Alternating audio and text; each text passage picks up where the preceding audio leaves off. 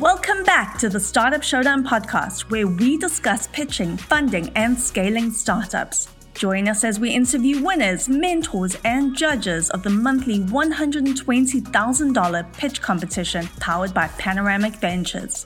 We also discuss the latest updates in software, Web3, healthcare tech, fintech, and more. Now sit tight as we interview this week's guest and their journey through entrepreneurship.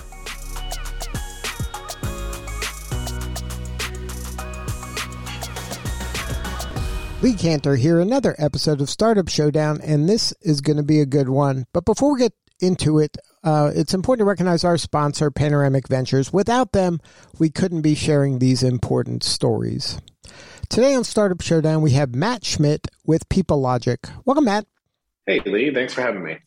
Well, I'm excited to learn what you're up to. Tell us a little bit about Peoplelogic. How are you serving folks?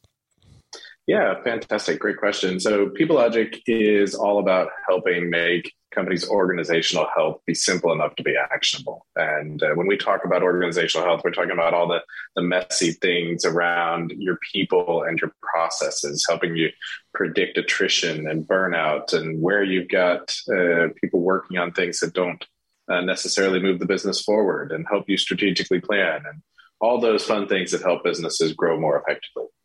So if they don't have Peoplelogic, how are they going about that right now? Yeah, that's a that's a great question. Usually, they're getting surprised uh, when people are when their best people are leaving, or when they find out that they're you know somebody they thought was a high performer was um, you know was not being as effective as they thought they could be. And if they're doing uh, strategic planning, they're you know usually taking a best guess and using their expertise and their uh, their gut feelings around the things that they're doing. Uh, a lot of companies are relying on surveys and those types of things, but we found that our customers tend to be, uh, you know, more data driven than that, and, and, find see all the the pretty well known problems uh, that exist within, you know, beating your team over the head with more surveys. So, how does it work? Like, where are you gleaning the information? Where are you getting the data so you can make these informed um, decisions and assessments? Yeah, so we connect right to the tools that, that your team spend their day using, right? So it's your Zooms, your Salesforces, your HubSpots, your Jiras, your GitHubs. And we're just consuming the exhaust data from those tools, the things that are left on the floor from the usage, uh, without getting into the specific you know, details and content of those things. Uh, you know, we're able to glean really useful insights about how your teams are interacting and where there's potential risks to the business. So, from looking at those kind of breadcrumbs, you're able to see, hey, Bill is, you know, we think Bill's a top performer, but maybe it's Mary who's really the top performer. That's certainly one of the, the insights. One of the uh, more common things that we also see is you know where you thought that a team was actually distributing the work across the the entire team but really you've got somebody that's standing there at the bottom of an inverted pyramid holding everybody up right that they're doing all the work and or an outsized amount of work uh, which puts them really at a risk for for burning out and for also for you know feeling like uh, they're carrying more of the team than everybody else which can lead to you know a toxic culture as well and and the other side of that is that somebody might be kind of uh, a gatekeeper that maybe you don't want them to be a gatekeeper. Exactly, exactly. You know, there's very often as organizations scale, you get somebody who you know was was the person that everything had to go through when you were 10 people or 25 people. But as you get to 50 people you know that person still being the that bottleneck is no longer effective. It doesn't help the business. And so you you sometimes forget that those things are still in place because organizations move so fast uh, that that you don't pay attention to it until it's too late. Now, is this solution like a nice to have for smaller organizations, but as you get to X number of employees, it becomes a must have? Yeah, that's what we start to see it as. You start to become a growth company, moving from a startup to a scale up. But As you go past 50 people into 75, 100, and up to probably a thousand or so, uh, it becomes much more of a of a need to uh, a must have, right? Um, as you get bigger than that, then we begin to see a breakdown into the individual departments and the teams and those sorts of things that ap- operate much more like uh, companies, and you know then they're people begin to use us for things for you know understanding a baseline for changes that they want to make or for doing uh, planning around the, whether they have enough of the right kinds of people to do the work that they want to do uh, those types of things. It becomes you know bigger more hairier problems as you as you get bigger. Now in your career you've worked on um, several startups and and scaled several businesses. Um, were, were they always in this space no, this is uh, this is my first one, and what uh, you know, I think now it's safe to call it HR tech, future of work. Uh, my last business was uh, DZone, now Devada, uh, and AnswerHub, and we were in the developer engagement, developer community space, and so very different. But um, you know, at the end of the day, businesses have how businesses grow and how they run have a lot of similarities, and so you know, you're able to apply your learnings from one into the next. Now, at the beginning of your career, were you always on an entrepreneurial track, or did you work for large organizations and then kind of pivot to um, startups and more entrepreneur? That's a that's a great question. I, I, think I started my first business when I was twelve or thirteen, uh, doing web development. Uh, you know, back before everybody had the internet, and you could you know remember where to go on the internet by you know remembering the domain and there were only a handful of them. So i've always been an entrepreneur at heart uh, and this is you know i tend to to go all in on on my startups and this you know my last one took about 15 years to, to navigate its way bootstrap to an exit. Uh, this one we're on a very different path being venture backed and, and choosing to go at it much more aggressively.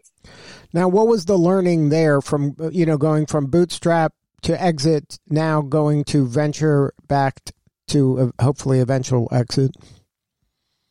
So I think the biggest learning there was that you know when you're bootstrapped you're very you're very focused on making sure that you're funding everything with the the cash flow from adding customers and that you're you you do need to solve a problem immediately versus trying to here we're very much focused on we see the problem we understand how to solve the problem but we're also we're building something that hasn't been done before and there's intellectual property behind it and that is allow you know we needed the additional funding to be able to uh, really bring that bigger vision to to work right? Um, and so you know the the big learning i would say is that you know you when you're bootstrapped and when you're uh, somewhat more uh, cash strapped in that way um, you know you make different decisions about the the things that you prioritize that that maybe don't uh, serve you best for accelerating the business forward. Um, whereas when you're down this path now with having raised a, a small amount of money here uh, Peoplelogic we're we're making choices around you know how do we hire the best people for the job to be able to to get us to where we're going as quickly as we can. Rather than just hiring the person to solve the problem today. Yeah and then you know what's going to take us into the future which is what we're looking at now. Um, and you know aiming for something that is going to have a much larger impact on on the business. Uh, and so that's we are we're very focused on and the other difference being that when you're funded and you're backed, uh, you know, when you're using other folks' money, you're very focused. You're always thinking about how you're going to build the right relationships that are going to get you to an exit. And when you're bootstrapped and it's your own money, you're not necessarily thinking about that you're going to look for an exit. You're happy when one comes, but that's not ultimately uh, for most folks the the way that they run their business. Now, what about from uh, as a CEO, as a leader, the feeling when you're bootstrapped, you know, kind of the buck stops with you, but when you're using other people's money, now you got other people yelling at you.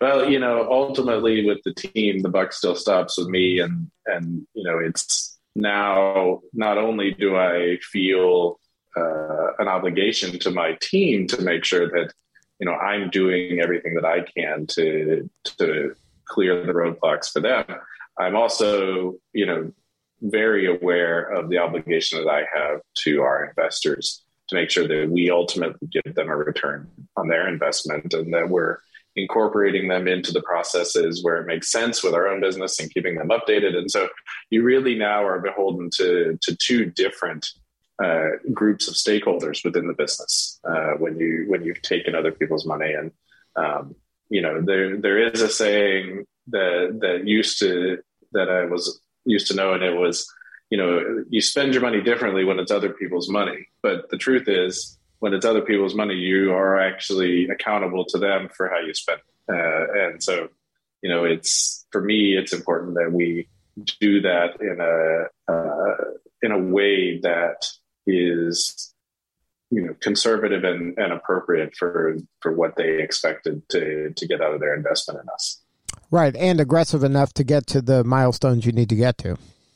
Exactly. We're we are certainly beholden to the the model that we put in front of them that, and our projections for where we expect to get to. That's for sure.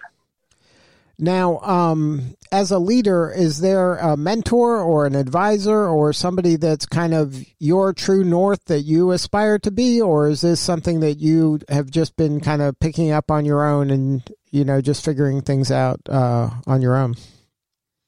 Yeah, that's a, you know, until recently, I was not someone who really uh, took advantage of having coaches and mentors and advisors. Um, you know, over the past couple of months, I've made a, a, pretty concerted effort to start to incorporate more of those types of people into my um, into my world, so that I get different perspectives as I try to figure out how to run the business and that I have people to turn to when I'm looking to figure out how to solve problems. And so, you know, I have different coaches for the different types of challenges that, that might come up in my world. Uh, some are, you know, useful for helping me understand, you know, challenges around product market fit and go to market. And others are useful for helping me just understand the, the day in, day out stressors of being a CEO.